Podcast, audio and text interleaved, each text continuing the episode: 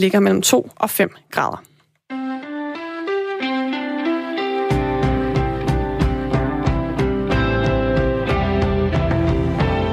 Er det tøsne, vi kan se derude? Det er svært at vurdere. Det ser i hvert fald øh, vådt ud. Jamen, det er sådan noget regn, der falder lidt langsommere. Det er ja. det, man også kalder slud, tror jeg. Ja. Øh, Den, den kedelige form for sne. Internettet øh, bobler af vrede, som det altid gør på Black Friday, men øh, det bobler over noget andet, end det plejer på den her dato. Øhm, Bertelsbugter brænder her til morgen. Det vender vi lige tilbage til. Vi, er, jamen, vi har jo en team med virkelig gode historier. Ja, vi ser for eksempel nærmere på øh, sagen om Ungarn, der ikke vil deltage i næste års europæiske Melodi Grand Prix. Og selvom landet ikke har givet en officiel forklaring, så bliver der jo spekuleret i, at det skyldes øh, Melodi Grand Prix tætte tilknytning til det homoseksuelle øh, miljø. Mere om det om, øh, om 10 minutter. Der er også stadig diskussion om politiske ansættelser i det ellers neutrale embedsværk. Den fortsætter ufortrøden på Christiansborg, eller nu er den lige sparket til hjørne, mens de snakker om Bertel til julesang, men den fortsætter i hvert fald her i radioen lidt senere. Det seneste, der er sket, er, at Folketingets formand har valgt at gå ind i sagen og arrangere en høring. Men hvad siger støttepartierne? Vi skal spørge den radikale Jens Rode lidt senere.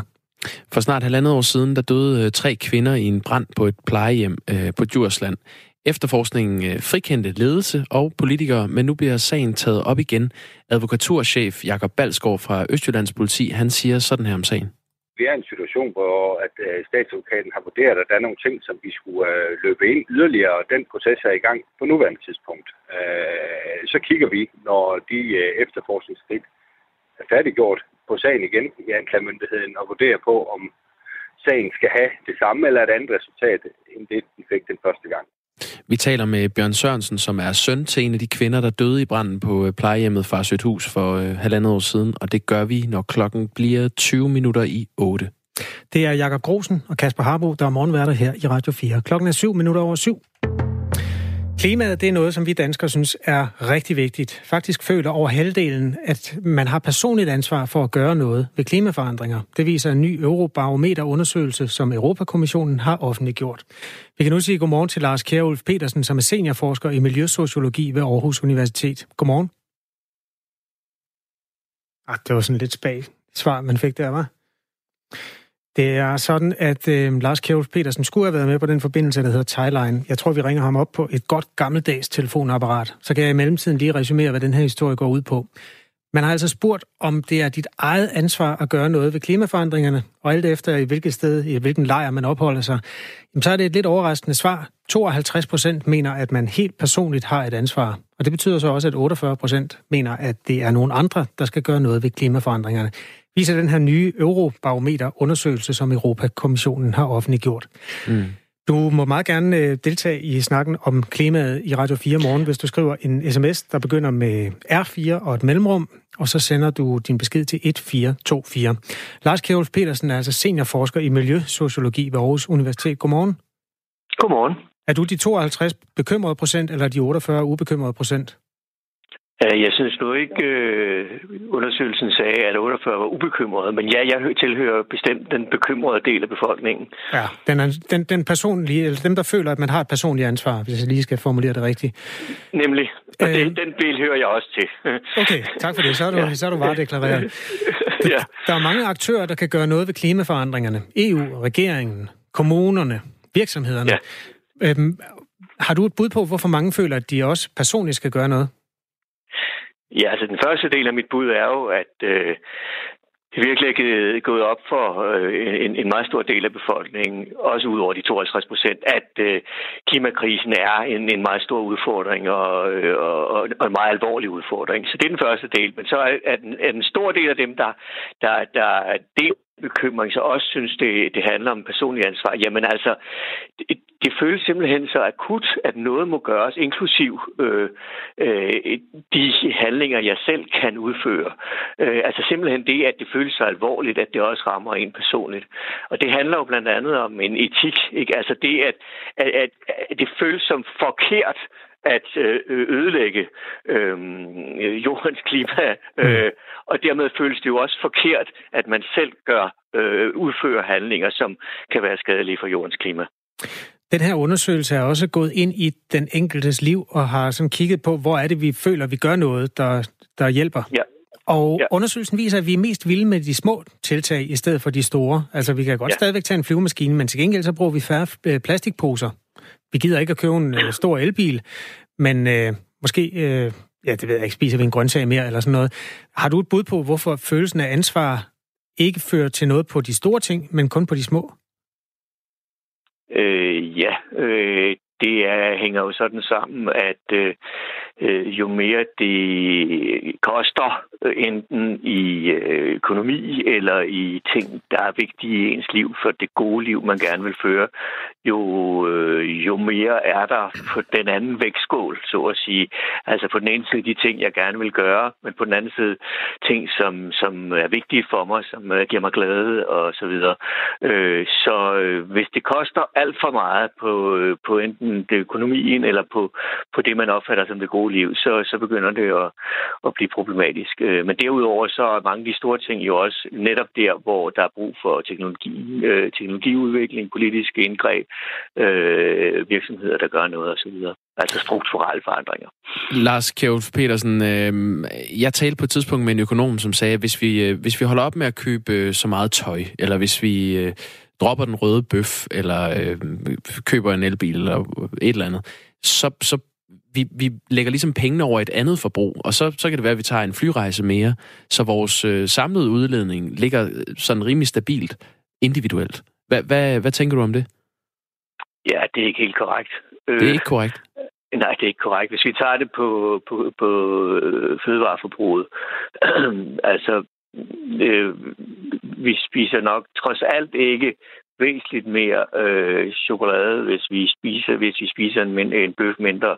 Så hvis vi tager fødevareforbruget, og at man reducerer øh, kødforbruget og, og mælkeproduktforbruget, altså, så, så er der jo en mindre personlig udvikling, øh, udledning. Øh, altså, øh, det, det kan godt være, at man så har, der flere penge, og det er et kendt effekt af, af det, vi kalder øh, rebound-effekt. Øh, men altså, hvis vi tager det for, altså, at, at det, at man øh, for eksempel får en mere effektiv bil, men samtidig kører mere, så er nettoudledning det samme. Det, det er et kendt effekt, og den snakker vi også meget om i, i den samfundsvidenskabelige øh, miljø- og klimaforskning.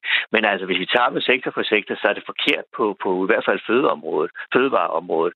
Og derudover så tror jeg også, at det generelt kan være forkert. Øh, man kan jo øh, købe ydelser, såsom øh, massage og oplevelser, øh, for de penge, man ikke længere bruger på flyrejser og, og kød. Bortset fra, at du er seniorforsker i miljøsociologi, så er du jo også menneske i din fritid, Lars Kjærulf Petersen. Øh, hvordan går det hjemme ved dig? Øh, får du givet afkald på de store ting eller de små ting? Eller hvad? Altså, jeg har, aldrig, jeg har aldrig haft en bil, så der er okay. ikke rigtig noget at give afkald på der. Øh, over de sidste, hvad skal vi sige, 10 år, der øh, har jeg gradvist øh, spist mindre kød, og altså ikke, ikke holdt op med det, men altså spist mindre kød.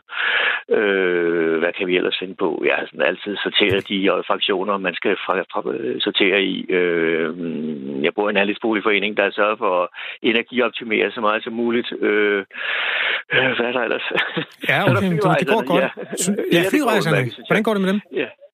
Ja, altså, jeg flyver klart mindre, men jeg har heller ikke holdt op med at flyve. Øh, men altså, jeg har for eksempel været til nogle... Øh, ja, altså, det var til konference i, med arbejdet i øh, Berlin, og øh, der var der en del af de andre konferencedeltagere, der havde taget flyet. Øh, men det gjorde jeg ikke. Jeg tog til ud. Sådan, Lars. Ja, flot. Lars, det tager også øh, det cirka den samme tid, hvis du tager check-in og sikkerhedskontrol og hele skidtet med. Øh, ja, ja, måske. Ja, det er lidt mindre, tror du nok, ja. ja. Øh, men altså, ja, det er rigtigt. Jeg så heller ikke personligt udstå sikkerhedskontrol og være en lufthavn. Men det er en anden historie. Den tager vi en anden dag. Øh, Louise har skrevet ind, selvfølgelig har man et personligt ansvar for klimaet, men hvis det virkelig skal rykke, skal der komme bestemmelser ovenfra fra politikerne. For eksempel en ferieflyrejse per familie om året. Hvad, hvad tænker du om det? Øh, altså, hun har jo sådan set ret. Hvis det virkelig skal rykke, så, øh, øh, så kræver det jo ikke kun, at den enkelte forbruger, den enkelte borger gør nogle ting. Så kræver det politiske forandringer, det kan, kræver øh, teknologiske forandringer, det, kan, kan, det kræver infrastrukturforandringer. Men tingene hænger jo sammen, og at der, øh, altså, der er ikke nogen øh, teknologiske og politiske forandringer, uden borgerne forandrer sig, og omvendt. Øh, hvis det ikke var, fordi folk var begyndt at, at handle lidt selv, så, så havde det taget længere tid for politikerne at opdage, hvor alvorligt problemet er. Altså, øh, så, så hun har jo sådan set ret, øh, men, men, men tingene hænger sammen. Øh, ja. Vi har faktisk øh, Louise med, fortæller øh, produceren. Godmorgen, Louise. Godmorgen. Øhm, har du lyst til at uddybe, hvor meget det fylder for dig at tage ansvar for klimaet? Øh, jamen, det kan jeg da godt. Altså, øh, jeg synes jo, man har et personligt ansvar, det er helt sikkert. Så alle de små ting, man kan gøre, for eksempel flyve mindre, tænke lidt over, hvad man spiser, spise grøntsager fra, fra Danmark for eksempel, og øh, den slags, det kan man jo gøre personligt, uden at skulle ofre alt for meget. Hvornår har du sidst tiden tror, i en flyvemaskine? Jamen, jeg flyver helt sikkert, og jeg mm. flyver mm. også på ferie. Og det er egentlig det, der var min pointe med sms'en. Hvis det virkelig skal rykke noget, så bliver der nødt til at komme nogle bestemmelser ovenfra, som gælder os alle sammen. Og det er ikke kun i Danmark, altså det er jo et eller andet sted på verdensplan, at vi alle sammen skal skrue ned for rigtig meget, hvis det skal gøre en forskel. Louise, Karsten har gjort som dig. Han har også skrevet ind til Radio 4 morgen. Han skriver, nu er det ikke alle, som har råd til en elbil, og det er ikke alle steder, hvor en elbil er brugbar. Slet ikke der, hvor jeg bor. Så drop arrogancen. Personligt er jeg alene, og en ny bil har lange udsigter, og jeg er dybt afhængig af den. Så lad dem med de fleste penge og største lønninger trække det største læs. læs. Det er begrænset, hvad de smalleste skuldre kan trække. Hvad tænker du om sådan et synspunkt? Er du Jamen, enig i det? Øh, ja, det er faktisk. Jeg mener godt, øh, at dem, der har mest, kan bidrage mest. Mm. Øhm, og selvfølgelig, altså man kan jo ikke bare udstede alle de her bestemmelser. Det er jo ikke nemt at lave om på den måde. Men man bliver simpelthen nødt til at tænke over det. Og, øh, og finde nogle løsninger. Også så det ikke går for meget ud over de svageste i samfundet. Men øh, mit bud er også, at det er nok af de rigeste, der forbruger mest. Så øh, de kan sikkert godt skrue lidt ned. Tak til dig, Louise. Jamen, velbekomme, og godmorgen. Og godmorgen, og godmorgen. tak også i øvrigt til Lars Kjævels Petersen, seniorforsker i Miljøsociologi ved Aarhus Universitet, som vi hørte, inden Louise hun ringede ind. Om omkring 168 dage, der bliver finalen i det europæiske Melodikampri afholdt i Rotterdam i Holland. Men det bliver uden Ungarn. De har nemlig trukket sig fra næste års Eurovision, som det også hedder, uden at komme med en officiel forklaring. Men der bliver spekuleret i, at den her beslutning den er taget, fordi Eurovision er for stor en homoseksuel fest. Godmorgen, Ole Tøbholm. Godmorgen. DR's Eurovision-kommentator med os fra studiet i København. Ole Tøbholm, med dit kendskab til Eurovision, hvad, hvad tror du så ligger til grund for Ungars, øh, Ungarns beslutning om at trække sig? Altså, jeg anerkender, at der i de seneste år har været en værdipolitisk debat omkring homoseksuelle i forhold til Eurovision. Den har faktisk været meget tydelig, bare det man ser showet, så kan man ikke lade være med at tænke på det. Men det vi har set de senere år, det er, at en række af de nye lande fra Østeuropa, de sådan dropper ind og ud af konkurrencen, fordi de også er presset meget økonomisk på deres budgetter, og når der skal spares, og der skal findes penge, jamen så er det underholdningsbudgettet, man typisk kigger efter. Det er jo public service tv-stationer, vi taler om her. Det er ikke kommersielle tv-stationer. Sidste år, der så vi Bulgarien, de var ude de er så ind igen næste år, har de så meldt, øh, meldt ud. Nu er det så Ungarn, der trækker sig. Og selvom der ikke er kommet nogen officiel begrundelse, så er jeg overbevist om, at øh, økonomien spiller en stor rolle, fordi hvis deres underholdningsbudget på Ungarns tv, det bare øh, flød ud over alle grænser, så var Ungarn naturligvis også med i Holland næste år. Ungarn har jo været med ved øh, Eurovision siden 2011, øh, og det her med, at de trækker sig, det, det sker midt i en periode, hvor øh, øhm, man kan sige, at, at den homofobiske retorik er taget til i Ungarn. I august, der lagde et øh, medlem af Orbans øh, regeringsparti Fidesz op til øh, boykot af Coca-Cola, fordi virksomheden havde brugt billeder af et homoseksuelt par i en reklame. Og tidligere i år, der sammenlignede talsmanden for det ungarske parlament, Laszlo Köver, øh, homoseksuelt ægteskab og adoption med øh, pædofili. Øh, de statslige medier er tæt knyttet til den ungarske regering, og en tv-kommentator refererede tidligere i år til Eurovision som en homoseksuel flotilje. Øh, han argumenterede for, at det ville gavne landets mentale sundhed, hvis de trak sig fra den her sangkonkurrence. Og så er der så øh, den britiske avis The Guardian. Ja. De citerer en kilde fra Ungarns øh, statslige medie MTVA for at sige, at den udbredte opfattelse blandt mediets øh, medarbejdere er, at Eurovisions LGBTQ Øh, kultur er årsagen til, at man har droppet at deltage. Så jeg tænker umiddelbart, der er der ret mange argumenter for, at, at det kunne have en betydning for den her beslutning. Jo, men det skulle der jo så være i alle østeuropæiske lande. Altså, Ungarn er jo ikke det eneste land, der, der, der har den øh, politik over for øh, homoseksuelle. Altså, tag et land som Polen, der lige for nylig har holdt valg. Der er hele LGBT-miljøet hårdt presset. Tag Rusland, som har en anti-homolovgivning, der i den grad øh, øh, går homoseksuelle imod. Altså, Rusland har jo på intet tidspunkt trukket sig på grund af homoseksuelle rettigheder øh, i, i Eurovision. De har trukket sig, når de har været i øh, strid med Ukraine.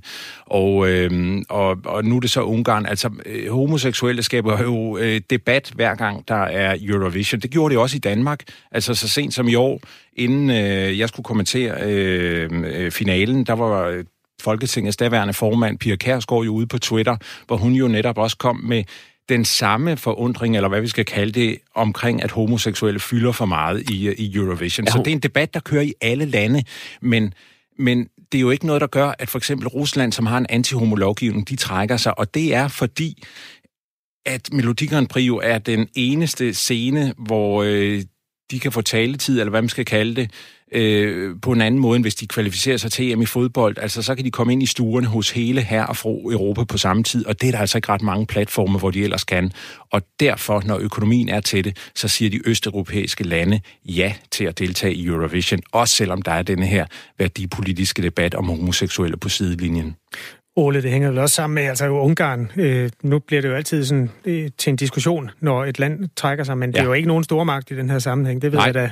Det er et meget svagt Eurovision-land. Altså nu, øh, nu nævnte du, de har været med siden øh, 2011. De har faktisk været med siden 1994. Og sidste gang Ungarn var ude, det var så i 2010, da Eurovision skulle afholdes i Oslo i Norge, der trak øh, Ungarn sig også. Så kom de med året efter. Og lur mig, hvis vi for eksempel står i en situation, hvor øh, et land som Bulgarien eller Polen for eksempel vinder Melodi Grand Prix næste år, så er det 100% sikkert, at så er Ungarn tilbage i uh, 2021. Det, jeg kan ikke lige huske nogle ungarske sange. Det har de vundet? Det har nej, de ikke vel? Nej, nej. En, fjerde, en fjerdeplads, det er det bedste, de opnåede. Det var i 94. Wikipedia inden for Melodi Grand Prix hedder Ole Tøpholm og er med i Radio 4 morgen. Ja, øh, den europæiske sammenslutning af public service stationer, EBU, ja. har kommenteret på, på den her beslutning for Ungarn. De, de siger, citat, mm. det er ikke ualmindeligt, at EBU-medlemmer har pauser i deltagen, øh, deltagelsen i Eurovision sangkonkurrencen. Vi håber snart at byde deres tv-station MTVA velkommen tilbage til Eurovision sangkonkurrencen familien.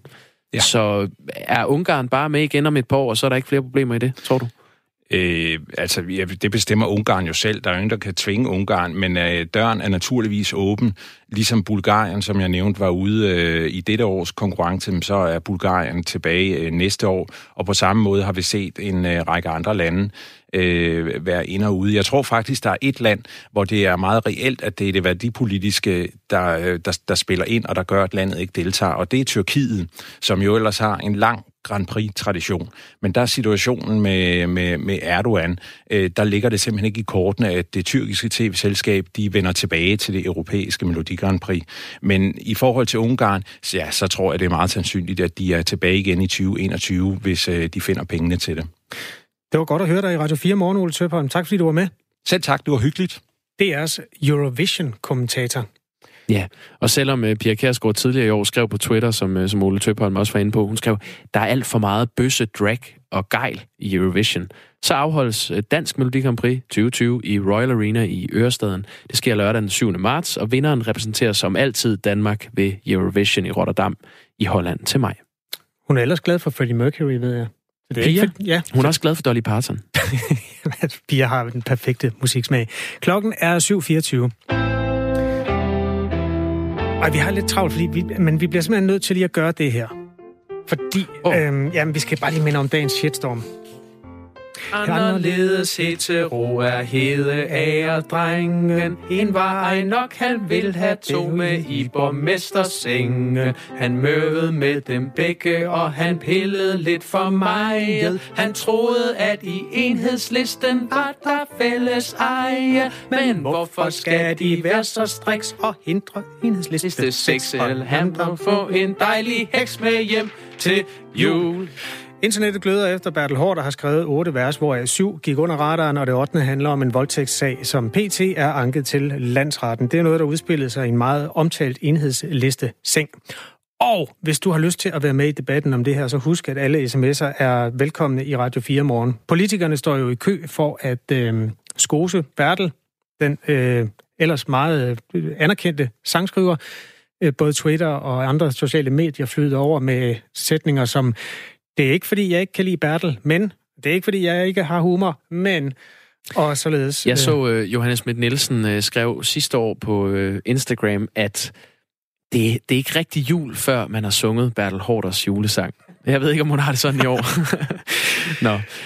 Ja. Men skal vi ikke hoppe til en anden fælles sang, Kasper? Jo, men jeg repeterer bare lige. Hvis okay. du vil være med til at øh, debattere Bertelgate, så skriv for himlens skyld sms. Du starter med R4 og et mellemrum, og så sender du den til 1424. Altså, kan man tillade sig at putte en voldtægtssag ind i en julesang, en øh, folketingstradition, eller er det langt over stregen? Du skriver R4 og din besked, et, R4, et mellemrum, din besked, sender den til 1424. Mm. Og så, jo, lad os lige lade den lidt. Kommer igen snart en færge, tilbage til Marstal igen.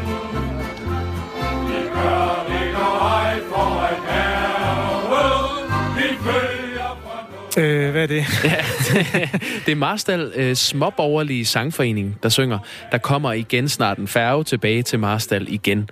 Anledningen det er, at, øh, at foreningen takker private, i det her tilfælde fra Langeland, for at have spyttet penge i Ærø Expressen. Ja, øh, færgen til Marstal.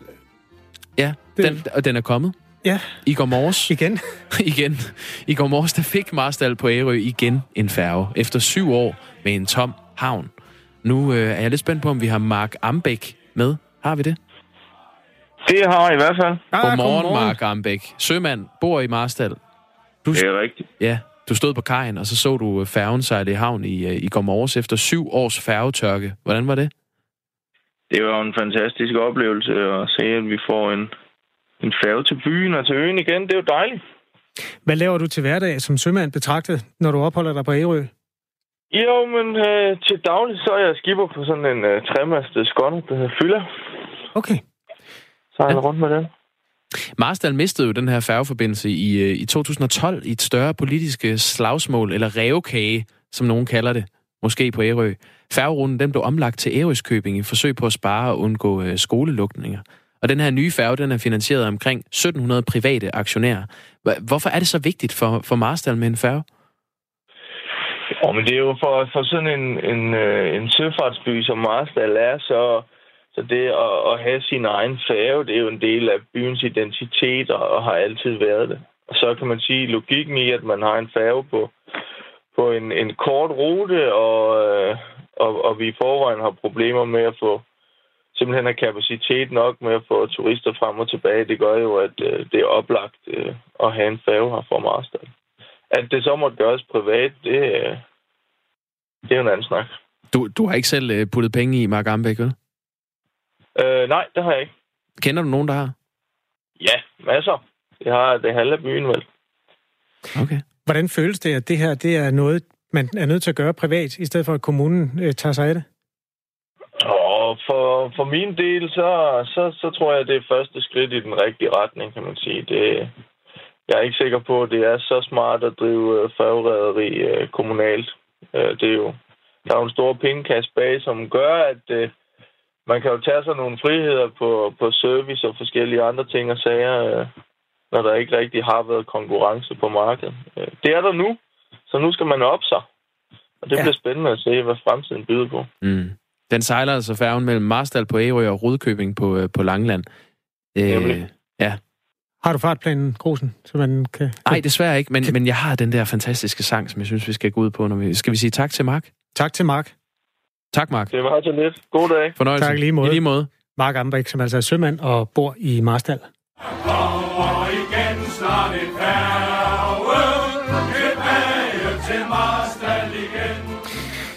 Klokken er et minut i halv otte. Vi kan godt lige nå at minde om, at den her morgen, der er det Bertel Hård, der har sat dagsordenen for dansk politik, selvom øh, der er mange vigtige ting, man kunne diskutere, så er det i øjeblikket mest Bertels 8. vers i hans julesang. Han har jo som Folketingets næster øh, bidraget med julesangen år efter år, og i år der handler det 8. vers om Hedeager, drengen. Helt anderledes hetero er Hedeager, drengen, som der står. Det var ham, der øh, angiveligt forgreb sig, eller han er jo faktisk dømt i byretten for at have forgrebet sig på en kvinde, som lå i en seng, som var fuld af mennesker i øvrigt. Det er en lang historie. Det mm. korte og lange er, at den der hvad, sang er der ikke ret mange, der kan lide. Heller ikke blandt Radio 4's lyttere. Nej, øh, og, og der, vi har fået en sms, som lige kræver lidt kontekst, fordi vers 6 i den her sang har jo ikke fået så meget opmærksomhed, men det burde det åbenbart have fået. Det lyder sådan her. Blandt radioer elsker vi jo 24-7'eren. Skønt Kirsten Birgit Hørsholm Krets, hun banner og hun lyver. En skummel nat blev radioen slagtet og parteret. 70 procent med revl og krat blev pludselig deporteret. Ja. Jævnfør Radio 4. Ja, og Kirsten Birgit har så skrevet et tweet. Kirsten Birgit Schøtz Hørsholm. Okay, ja. ja. Øh, du afspurgte den jo fuldstændig nu, fordi det handler jo om øh, øh, voldtægt og sådan noget. Men, men, øh, det jo. ved jeg ikke, om jeg gør, fordi hun skriver på Twitter, hvad fanden biler Bertel Hårder sig ind i den sang? Det er langt, langt over stregen at skrive mit navn forkert. En skærpende omstændighed er, at det ikke engang er for at få det til at rime fornærmende. Fair nok. Ja. Man kan blive støtte meget. Ja, øh, der er også bare en, hvor der står, det er for langt ude. Det er en sms fra en af Radio 4's lyttere. Vi går lidt dybere i sagen lidt senere. Jeg har Bertel Hårders horoskop fra i går og fra i dag, og Ej. jeg kunne godt have set det her komme, hvis jeg havde været på horoskopnettet. Det burde Bertel også have været. Det glæder jeg mig til. Klokken er 7.31. Her kommer Anne Philipsen.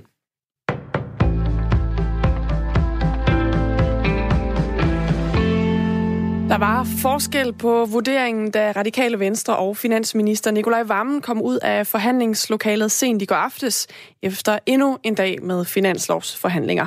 Hos Radikale Venstres politiske leder Morten Østergaard, der var meldingen, at der stadig er nogle knaster, der skal slibes væk, inden de kan blive enige med regeringen om næste års finanslov. Der er stadigvæk et stykke vej, øh, men øh, man skal jo forhandle for at nå i mål. Flere af de andre støttepartier har ellers givet udtryk for, at parterne er ved at nærme sig, og at en aftale skulle være lige på trapperne. Men der er stadig områder, hvor radikale venstre ikke er enige med regeringen, siger Morten Østergaard. Der kommer jo et tidspunkt i en forhandling, hvor man tilbage sidder med det, som øh, jo på en eller anden måde øh, er de store knaster, og, øh, øh, og hvis vi havde løst dem i aften, så havde vi jo nok ringet efter nogle flere og præsenteret en finansårsaftale, men, men øh, det har vi så ikke endnu. Men, øh, men jeg synes da, at... Øh, øh, når man sidder sammen så lang tid, så, øh, så bliver der jo selvfølgelig øh, flyttet lidt, øh, og, øh, og jeg håber da, at vi kan få ambitionsniveauet godt op på, på det grønne, og, og synes da i hvert fald, at vi kommer godt omkring det. Men finansminister Nikolaj Vammen, han var lidt mere optimistisk efter dagens forhandlinger, da han kom ud fra mødet efter midnat. Jeg nu har mødtes med alle øh, partilederne og deres øh, øvrige kolleger over de seneste uger, og på den baggrund så mener jeg, at øh, vi er øh, ved at være i mål. Nikolaj Vammen har planer om at indkalde partilederne til møde igen i dag for at fremlægge en skitse til finansloven. Der er krigere på vej, der skal bruge mere tid ved computeren, end de skal bruge i skyttegraven. For i dag der åbner forsvaret for tilmeldingen til en ny type værnepligt, nemlig cyberværnepligt, det skriver DR. Planen er, at der skal optages 30 cyberværnepligtige om året, for cyberudfordringen fylder markant mere i trusselsbilledet, siger forsvarsminister Trine Bremsen. Hun siger, at der er en meget alvorlig cybertrussel, hvor vi dagligt ser angreb, der er rettet mod danske myndigheder, danske virksomheder og den danske infrastruktur, og derfor så er det nødvendigt, at vi hurtigt får opbygget et endnu stærkere cyberforsvar, mener hun. Cybervandepligten kommer stadig til at byde på mudder, kanonslag og fysiske udfordringer, men hoveddelen af forløbet, det handler altså om at lære, hvordan man beskytter mod hackerangreb og andre cyberangreb. Den nye værnepligt kører som en forsøgsordning over de næste tre år, og det er et af flere initiativer i forsvaret, der skal styrke vores cyberbeskyttelse. Sudans nye regering har beordret, at den tidligere præsident Omar al-Bashirs parti skal opløses. Bashir og hans nationale kongresparti regerede i det nordøstafrikanske land fra 1989 og indtil at landsdækkende protester endte med, at han blev afsat tidligere i år. Det er landets nye regering, der har truffet den her beslutning om at opløse partiet. Det sker efter, at regeringen har godkendt en lov, der opløser partiet og fjerner dem fra listen over politiske partier i Sudan. Samtidig så bliver der nedsat et udvalg, der skal konfiskere alle partiets ejendomme og aktiver. På den måde tager den nye regering et skridt væk fra Omar al-Bashirs næsten 30-årige autoritære styre, som var en periode, der var præget af interne konflikter og dårlig økonomi i landet. Vi skal også lige runde en vejrudsigt fra DMI, der byder på skydevær med regn og slud, og måske også vinterens første omgang tøsne i dag. I løbet af dagen, der skulle det dog klar op vestfra, og så skulle vi altså også få nogen sol. Temperaturerne, de ligger mellem 2 og 5 grader. Vinden bliver hård til jævn fra nordvest.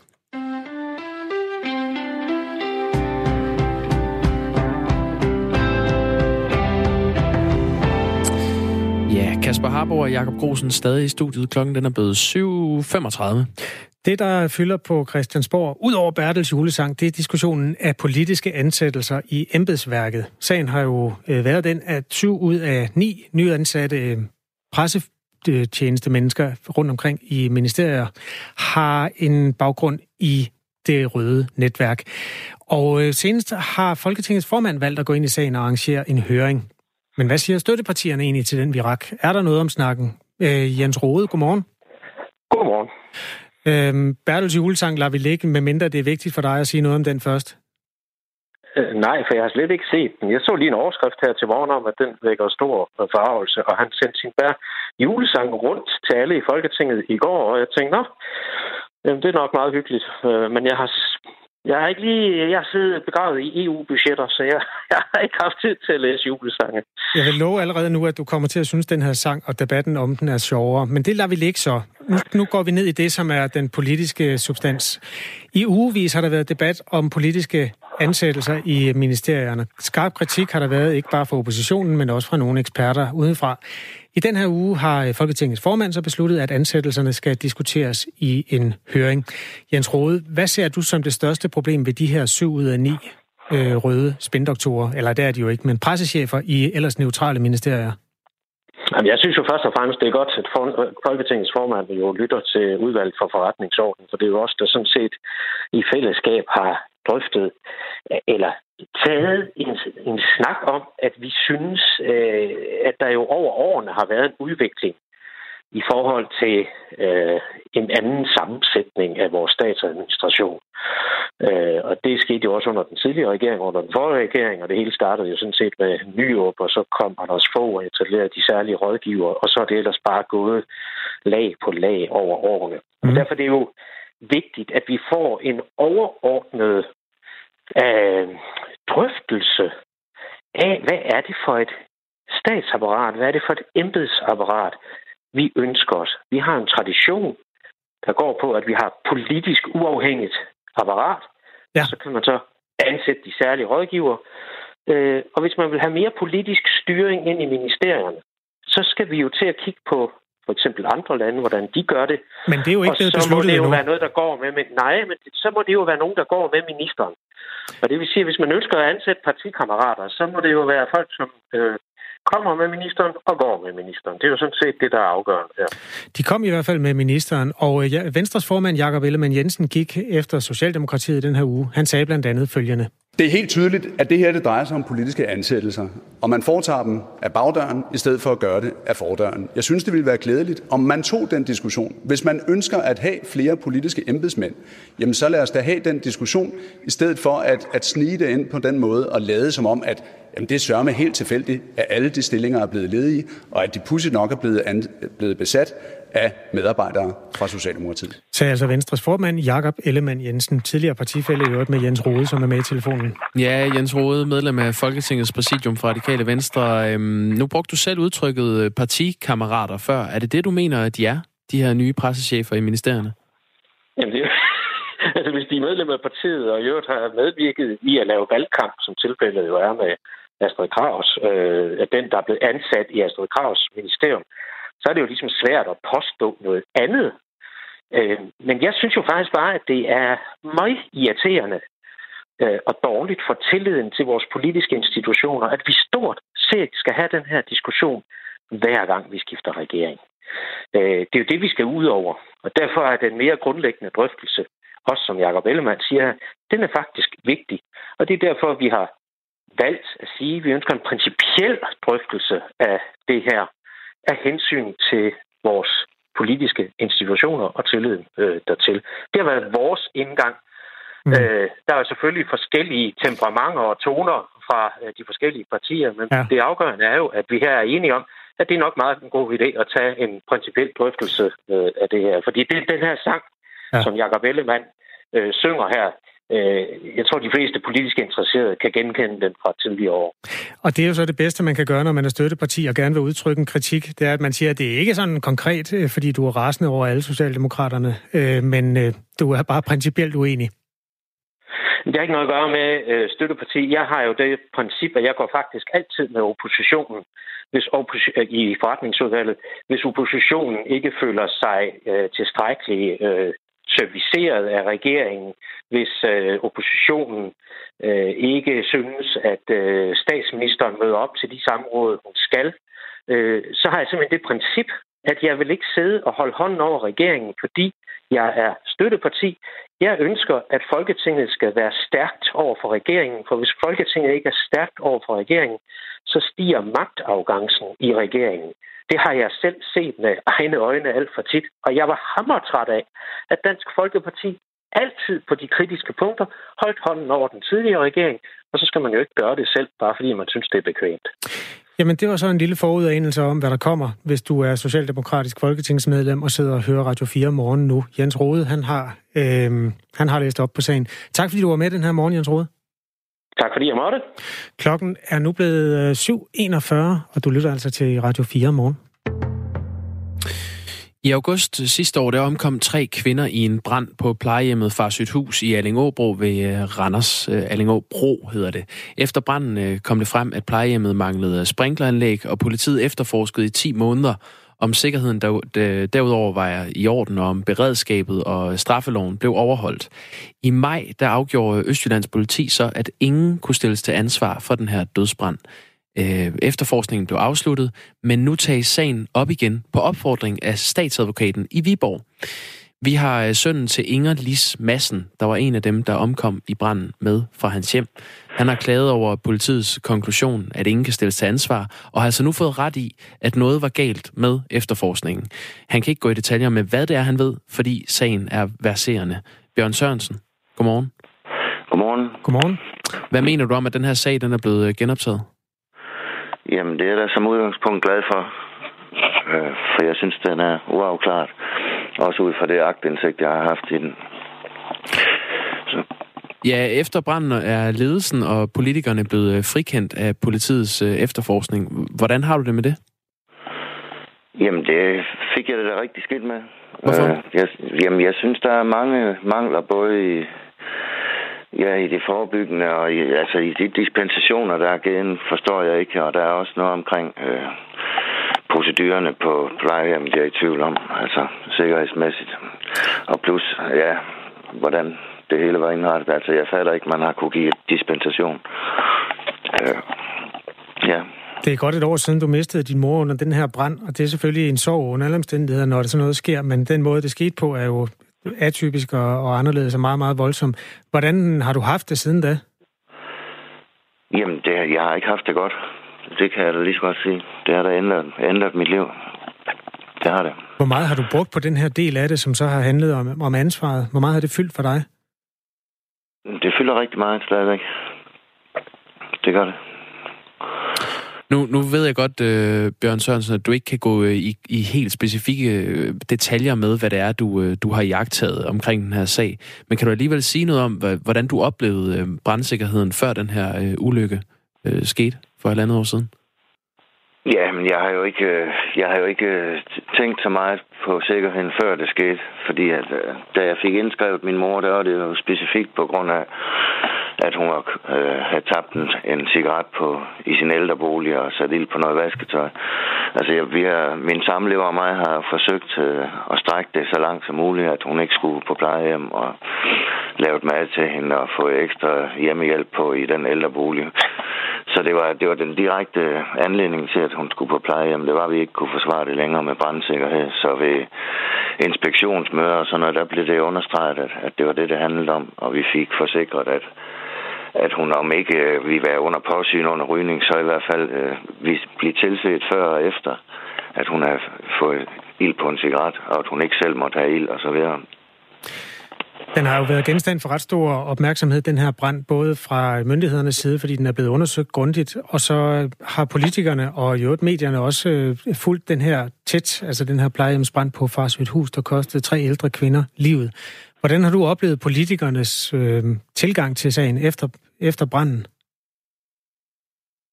Øh, jamen, der har jo været, der har været mange stemmer indover, og, og det kan også godt være, der at der kommer nogle lovændringer efterfølgende, det kan man da, det kan man da håbe på. For eksempel, at tilsyn skal være eksternt i kommunerne og så videre. Øh.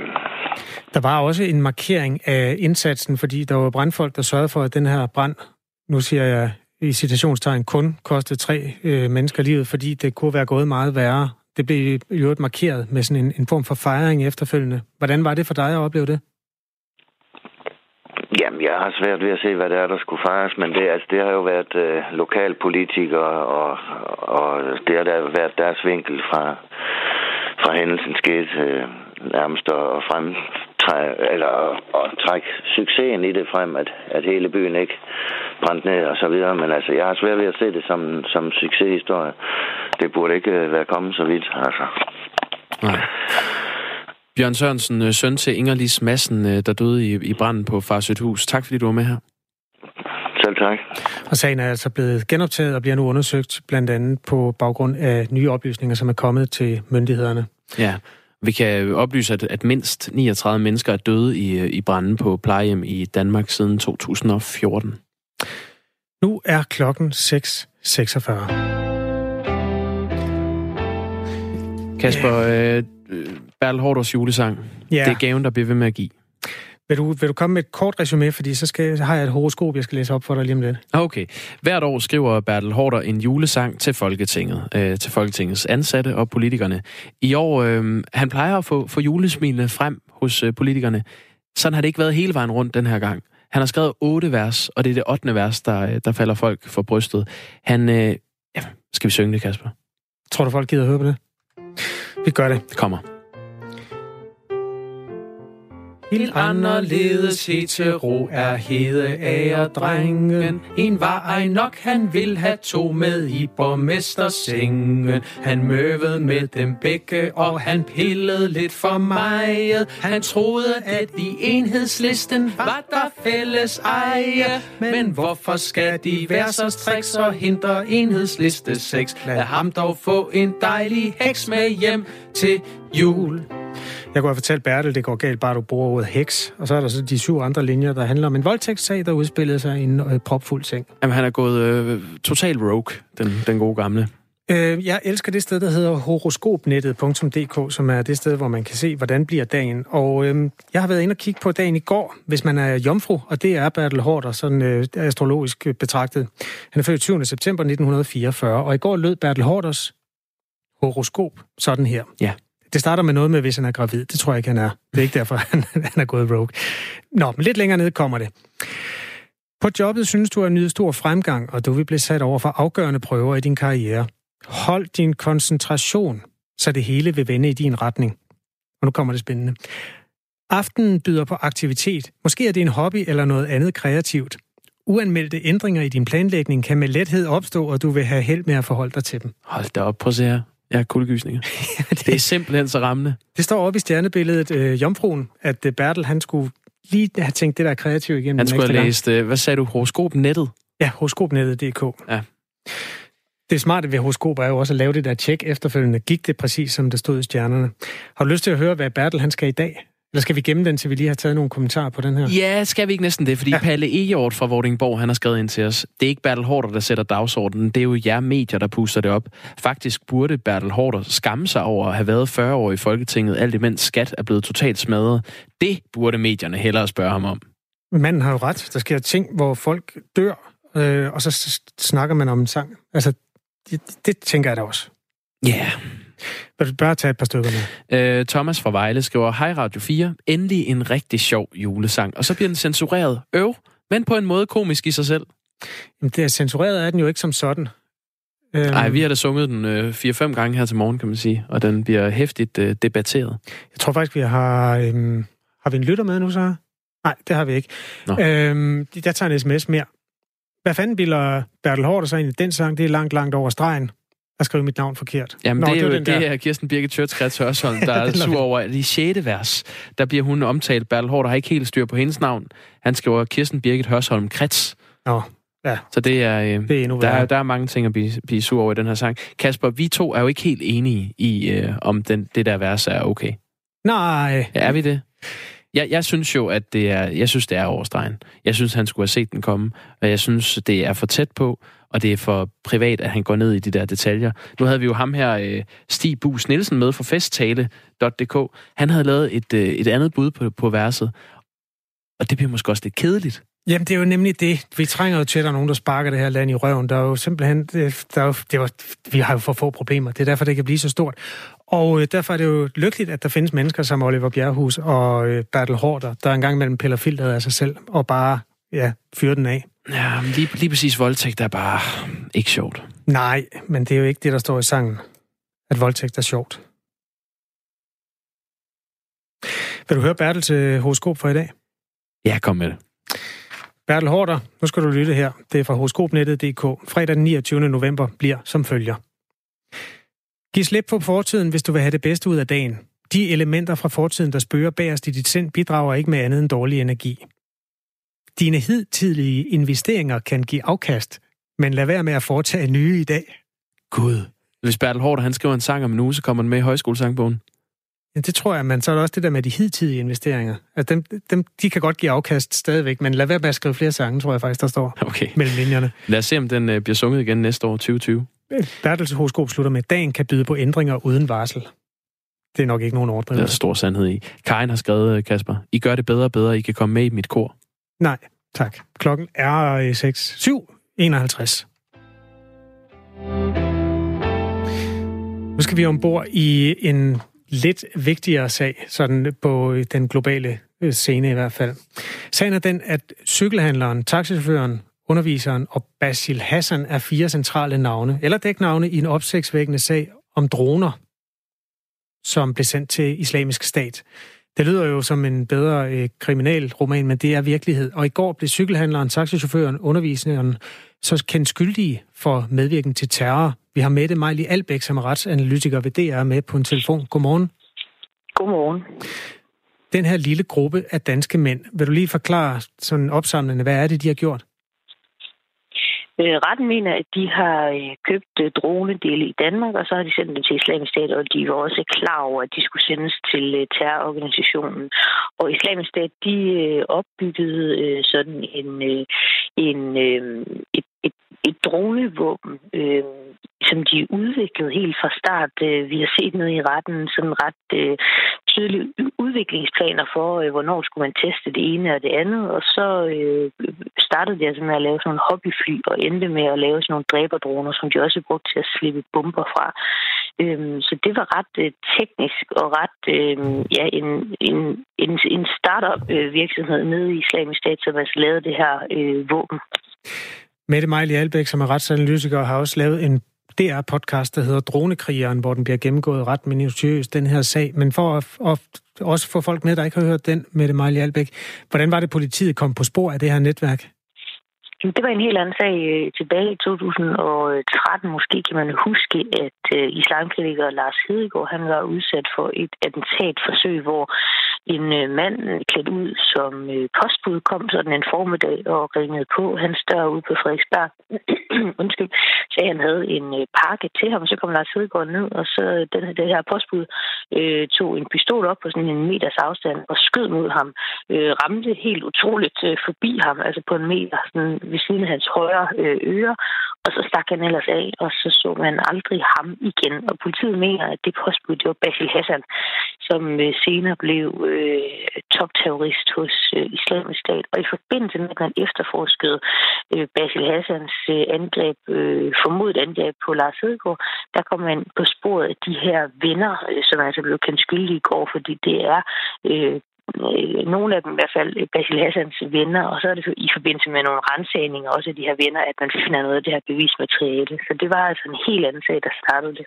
Ja, ham her, Basil Hassan, han, øh, man mener han er hovedbagmanden, øh, en ret stor mm-hmm. figur, der har manglet i retssagen. Det er ikke lykkedes dansk mm-hmm. politi at få fat i ham, men I har talt med ham i DR. Øh, hvem er han? Ikke, Basil Hassan, det havde været en meget stor, øh, det havde været en meget stor ting. Men ham vi har talt med, fordi vi, med, vi ved simpelthen ikke, om Basil Hassan han lever eller, øh, eller, eller død. Vi, vi vil rigtig gerne tale med ham, men det vil, øh, jeg tror stort set alle, alle efterretningstjenester i verden også gerne. Ham vi har talt med, han hedder øh, Bilvaskeren, og han er sådan en mellemmand. Det er ham, øh, der har øh, sørget for, at, øh, at tingene kom her fra Danmark og ind til Islamisk Stat. Øh, og han øh, er en, en figur, som vi kender øh, tidligere fra dansk særhistorie. Abdul Cesur er hans rigtige navn, og han sidder nede i øh, Tyrkiet, øh, øh, hvor han øh, bor i dag og har familie, og han kan ikke udvises til Danmark, fordi han er tyrkisk statsborger. Det er ikke noget, hvad skal man sige, ondt i for tyrkernes side. Det er ikke, fordi tyrkerne sådan set ikke vil. Det står i deres lovgivning, man ikke kan øh, udvise. Jeg selv har haft en lov i Danmark øh, indtil øh, antallet på World Trade Center. Der kunne man heller ikke blive udleveret til andre lande, som var dansk statsborger. Øhm, nu har jeg faktisk hørt øh, dronekrigeren, og øh, er det ikke noget med, I, ja, I, I taler med en kone til Basil Hassan? Er det sådan, der? Ja, det er rigtigt. Ja. Vi, og hvad er det, hun kan fortælle? Jamen, øh, hun sidder nede i... Øh, altså, Basil Assad, han har, han har haft mange øh, kvindebekendtskaber, kan man vist øh, roligt sige. Det er sådan set ikke noget galt i. Øh, men den, øh, den, den sidste kone, han, øh, han har haft, er en hollandsk kvinde, som sidder nede i øh, Al-Hol-lejren øh, i Syrien, som sammen med tusindvis af andre øh, IS-kvinder. Øh, øhm, jamen, hun, hun, hun øh, hvad skal man sige, der ud. Øh, hun, hun fortæller, at hun har ikke hørt at Basil have øh, onde hensigter eller onde øh, øh planer. Øh, det var rigtigt nok, at han havde nogle yazidi-slaver, øh, men, men, øh, men, men ellers fortæller hun, at han døde i et angreb øh, i juli 2017.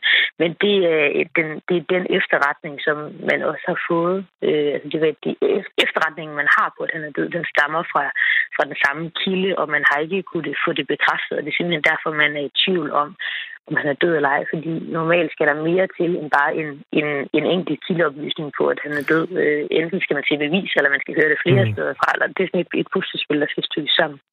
Og øh, han er jo så den brik, der mangler, men tre andre er blevet øh, kendt øh, skyldige for medvirken til terror. Mm. Hvordan er det med, med straffen i forhold til dem?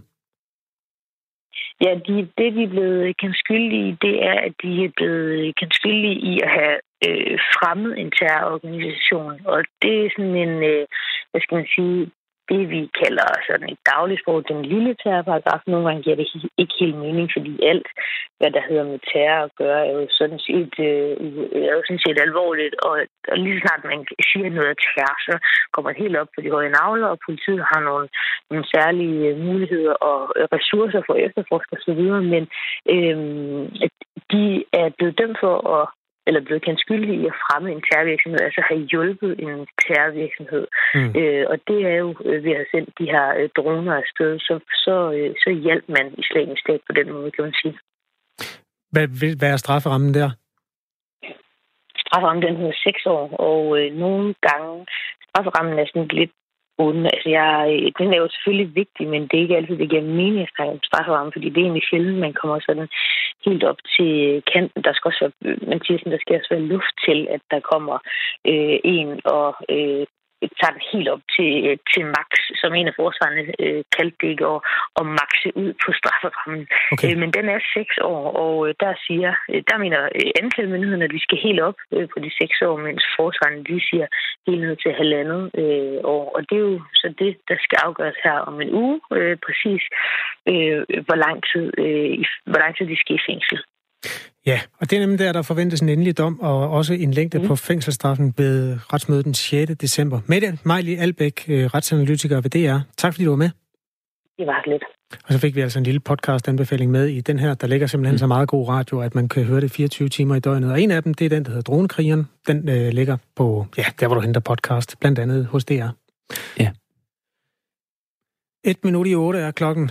Øhm... Vi har fået flere øh, sms'er, Kasper, og øh, hvis der er noget, der kan få safterne til at stige, så er det jo en øh, regnvåd søndag eller en øh, julesang, der virkelig sparker til den. Øhm, angående Bertels julesang, enten er alt okay, eller også er intet okay.